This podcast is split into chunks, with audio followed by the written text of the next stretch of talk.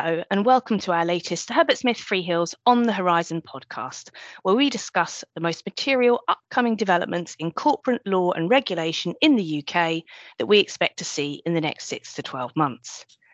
My name's Sarah Hawes, and I'm joined today by two of my partners, Mike Flockhart and Michael Jacobs, for a special edition of On the Horizon dedicated to the latest on the UK's listing regime reform. The FCA have just published the draft rules for the new UK listing regime, stripping back the current rulebook with the aim of making the UK a more attractive listing destination and significantly improving the competitiveness of UK listed companies in international M&A processes. Um, Mike, shall we start with your initial thoughts on the new rules? Uh, have the FCA gone far enough? Uh, are there any areas where you fear they may have gone too far? Thank you, Sarah. I think the FCA has gone as far as it realistically could, and I think they should be commended for their bravery, um, particularly in, in how they've managed to to balance what are some competing views in the market as to, to where they needed to go with these reforms, uh, and in sticking to their guns in some areas that, that would have attracted quite a uh, quite a level of attention, particularly from the buy side community. Um, it should be said that there wasn't too much in yesterday's consultation paper uh, that was new. Um, so most was consistent with the earlier consultation and discussion papers published by the FCA. Um, but there are some interesting areas where the further consultation has led to a change in approach, and we'll get into some of that today. I think the area where the FCA has been boldest, and this was well trailed in advance, is around changing the eligibility requirements for companies listing in the UK. Um, there has long been a concern in the UK market that the eligibility requirements are too strict, resulting companies turning to other markets, be it in the, the US or, or, or mainland Europe, um, simply on the basis that they were not confident that they would be able to be eligible for, for at least a premium listing in the UK. So the simplified regime with the removal of the requirement for a three-year track record, the, the removal of a requirement for a clean working capital statement, and in particular a more disclosure-based approach um, for control of assets and independence rather than hard eligibility requirements. All of those things will make it easier for companies to list in the UK and should therefore directly have an impact on the attractiveness of the UK as a listing jurisdiction. Um, Mike, so there are some more changes though in the, in the area around controlling shareholders, which I think are, are quite interesting to get into. Yeah, so I think on controlling shareholders, the FCA had originally proposed a comply or explain regime for controlling shareholders. So basically, the current obligation is to have a controlling shareholders agreement, and the FCA was suggesting let's retrench from that, let's go to a, a comply or explain regime, and they've actually flipped back to their original position. And there was quite strong feedback across the market actually that the the current regime provided protections for um, boards in particular, where there is a controlling shareholder to protect the integrity of of the independence of that issuer, and so they have looked to retain the current eligibility, and we think the continuing obligations as they apply to controlling shareholders. Um, they're going to FCA are going to consult more broadly on that, and they're open to feedback on whether issuers can put in place alternative arrangements to demonstrate the independence of an issuer in the absence of a controlling shareholders agreement. But you know, essentially, it's uh, you know, the status quo continues to apply. We think in relation to controlling shareholders, which um, we think you know is aligned with what we were suggesting was the right outcome. You know, and the proportionate process for issuers at this point. That's very interesting. And, and Sarah, you asked the question, do I think there are any areas where the FCA may have gone too far? I think the areas that have attracted the most attention and the most debate were firstly in the removal of the shareholder approval right for class one transactions, and secondly, the removal of shareholder approval rights in relation to related party transactions. Uh, taking those in turn, the FCA has long trailed their intention to remove the shareholder approval right for, for Class 1 transactions. Uh, there was some concern in the investor community about that. Um, the, the Class 1 regime has been a staple of the UK regime for, for many years now, uh, and it is a differentiating factor is one of the factors that people pointed to in saying that, that, that, there were some some premium requirements in the UK that, that ensured a higher level of corporate governance and a higher level of investor protection. Um, but the reality is that, that that requirement was unique in the world. There's no other major market with an equivalent requirement. Um, and that um, was weighing on UK listed companies when they were in competitive M&A processes. Uh, we had direct experience of this. Others in the market had direct experience of this, um, and the, the, the reality was that very few uh, Class One transactions were voted down by shareholders, at least absent an associated capital raise. I think in the history of the regime there'd been two. So, so it's actually an interesting point in the FCA consultation paper where they they look at the deals gap between US listed companies and UK listed companies, and they basically have analysed that there are UK listed companies do fewer transactions than their US peers. And they, they're imputing that that's because of the class one system, and that's obviously resulting in higher valuation premiums that US that the UK listed companies are you know compelled to pay for the execution risk of a class one um, shareholder vote. It's, it's, a great point, and I, you know, I think that exemplifies that why there was a rationale for removing it. It's, it's also true that a lot of the investors in UK listed companies are invested in other markets, both listed stocks and unlisted, where they don't benefit from this protection. So I think there was a clear um, uh, economic and, and, intellectual rationale for removing uh, the requirements, and I think that will be welcomed by uh, by companies. And a very similar point applies to the dual class share structure as well. So that's now going to be essentially much wider than the FCA had originally proposed. So there's going to be no arbitrary 10-year sunset provision. You can have dual class shares owned by more than just the directors. So there's going to be employees allowed to own dual class shares, as well as sort of trust entities for tax purposes. So it's much more of a founder friendly dual class share structure um, and also, you know, the kind of voting arrangements for there, the FCA have clarified the sort of range of votes that dual class shareholders can't vote on, and it's a very sort of proportionate, sensible mix of of areas. For example, you know, they can't vote on issuing more, you know, shares at a discount, that kind of thing beyond ten percent. So it's it's kind of preserving the economics of those um, ordinary shareholders whilst also making sure that founders can exercise their sort of classic dual class share structure rights, which I think is actually, a, you know, again, another example of how the FCA is taking a proportionate approach, but also maximising the UK in comparison with other listing venues such as New York. Mm. Uh, then back on the subject of Class One.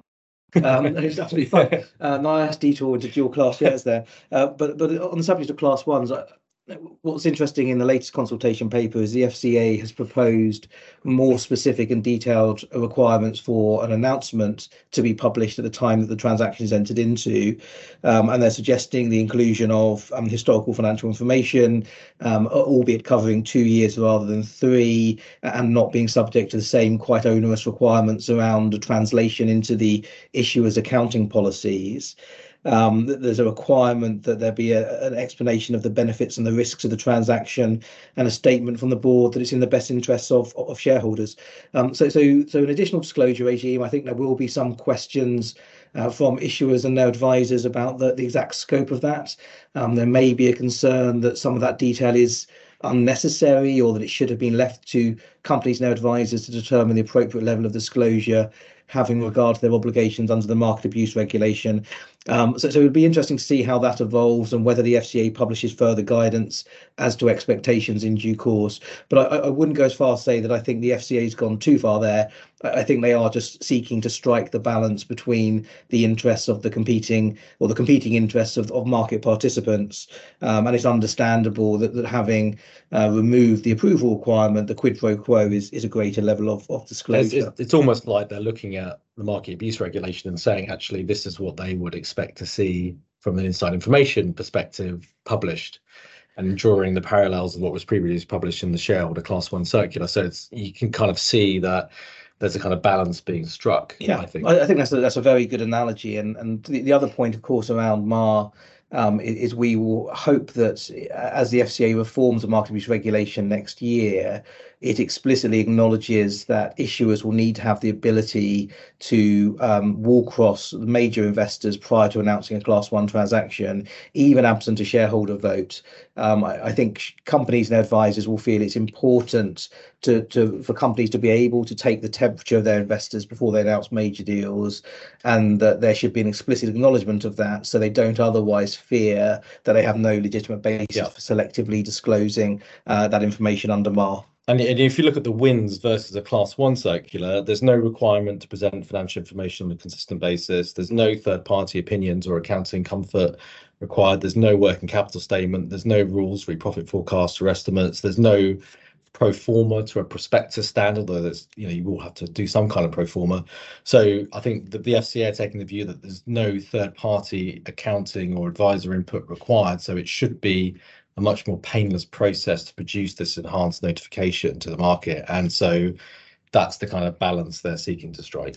Yeah, uh, so look, I, in summary, I think we feel that they've done a good job balancing the competing interests there, but we recognise that other views may may differ. Um, the, the, one area, and this is very much a personal perspective, uh, where I think um, uh, the FCA may re- repent at leisure, is in the removal of the shareholder approval requirements for related party transactions. Uh, and again, that's unusual. It's a UK specific uh, feature, but it is seen as being quite an important investor protection. Um, there's a perfectly good intellectual argument uh, that, that related party transactions should just be disclosed and then investors can form their own view as to whether or not they wish to stay invested. Um, but it, it's worth remembering that the rules like those were introduced for a reason. And the reason they were introduced was because there were in the past some corporate governance failures where companies uh, controlled by dominant shareholders entered into transactions that that stripped value out of the company and, and prejudiced minority investors. Um, so I think that that's one to watch. It'd be wrong of yeah. me to say I think the FCA is wrong, um, but I think mm. that is one area where there is a potential for them to, to repent at leisure. And I agree. I think it just goes to the the shifting of the the kind of risk allocation in the market to investors away from a prescriptive regulatory regime, which is sort of designed to sort of prevent companies from, you know, being bad actors. So I think, you know, we will see more, you know, blow ups. And I think that's a kind of feature rather than a bug, if you know what I mean. It's sort of inherent in in the kind of construct, the risk allocation construct that the FCA is now going down. Um, and uh, you know, it'll be interesting to see, you know if the upside of this mitigate you know is is can be balanced against the downside in, in the longer term. Yes and, and, and there was another compromise that, that was available. So the regime could have been retained but with a higher threshold for shareholder approval to be required. Uh, and that hasn't been taken up and i understand the reasons yep. but um, as i say it might be interesting to see how that it, develops in practice and interesting the related party um, threshold itself so well, are you a related party or not has gone up from 10 to 20 percent of the share capital, which is again another dilution of you know who was in scope for the regime, full stop, which yeah. I think you know is helpful. For, I mean, we, we have a lot of issuers who who really dislike the related party regime for for good reasons. For good reasons, yeah. yeah. And there might have been a compromise there as well, Michael. So so if you if you reduce the number of, of um, related parties by increasing the threshold for a shareholder to be treated as a related party. If you increase the threshold for a transaction to acquire shareholder approval, uh, and then potentially if you clarify the sorts of ordinary course transactions that would take you outside of the regime, that could have materially reduced the number of shareholder yeah. approvals being sought. Not, not that I think they, they were particularly common even under the old regime, um, but there, there was another route through that would have been available, but we, we understand the reasons for the FCA not ultimately um, uh, taking that route. Thanks very much. Um, Michael, in addition to listed companies, obviously the rule changes are going to have significant impact on investment banks who advise listed companies. Uh, what do you think they'll make of these changes? Uh, and I think it's it's interesting because obviously there's a variety of views in the investment banking community on things like the sponsor regime, which we you know we totally understand. You know, it's an onerous Um, set of obligations, and you know it's a difficult you know economic balancing act to act as a sponsor. So I think you know I'm sure they will welcome the scaling back of the the regime, the scaling back of the sponsor declarations that we're expecting to see, and a much more sort of tailored regime in line with the the kind of obligations and eligibility requirements that a company is having to go through in this new this new world. So the sponsor regime is going to contract materially in terms of its obli- uh, sort of onerous obligations, but you know clearly the FCA is still going to expect sponsors to act as experts over the listing regimes. They're still going to expect them to challenge third-party experts. They're still going to expect them to you know do appropriate proportionate record keeping so it's it's going to be an you know an iterative process. You know, I don't think there's been this big bang you know removal of the sponsor regime that some were perhaps advocating for, but certainly it's a much more proportionate regime in line with the new the new world we're living in, going to be living in, and I think you know it's it's all to play for in some ways because the the sponsor regime is kind of what you make of it and i think there's a lot of um, opportunity for investment banks to add value to their listed clients through this process. And I think, you know, the sort of more uh, attenuated model, you know, should give them the opportunity to do so. I was very struck, Michael, by the change in the FCA's tone around this.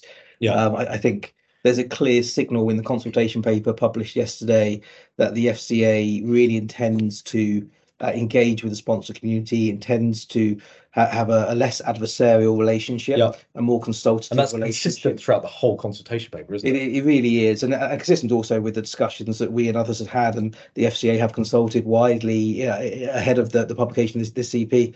Um, but I think that that change in tone is marked, and I hope that will result in a more constructive relationship between the regulator and and the sponsor community, um, and one in which um, the sponsor community can ultimately be more comfortable with the burden placed on it, because that has been a- Yeah Source of tension and stress in recent years. And they have been listening.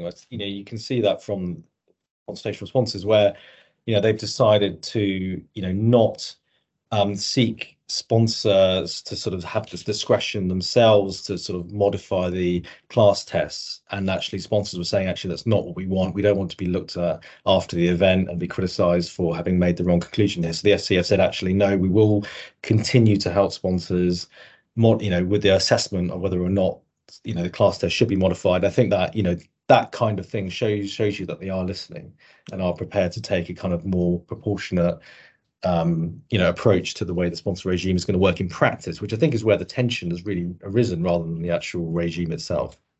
Yes, I agree. Okay, thanks. So it's, look, it's all good news so far, but Mike, very well aware that the regulatory framework is just one piece of the jigsaw here. Um, What are the main obstacles you can foresee to UK market competitiveness improving even after these changes are in place? Yeah, so these changes are necessary, but not of themselves sufficient. I think we have to acknowledge there's a wider market malaise, and although in particular, the eligibility requirements, arguably, maybe even the Class 1 transaction requirements, were a deterrent to uh, companies listing, um, we should also acknowledge that companies have been choosing other markets over the U.K., and some of those markets have more onerous liability regimes. They have, um, in particular in the U.S., a much greater culture of of litigation against directors.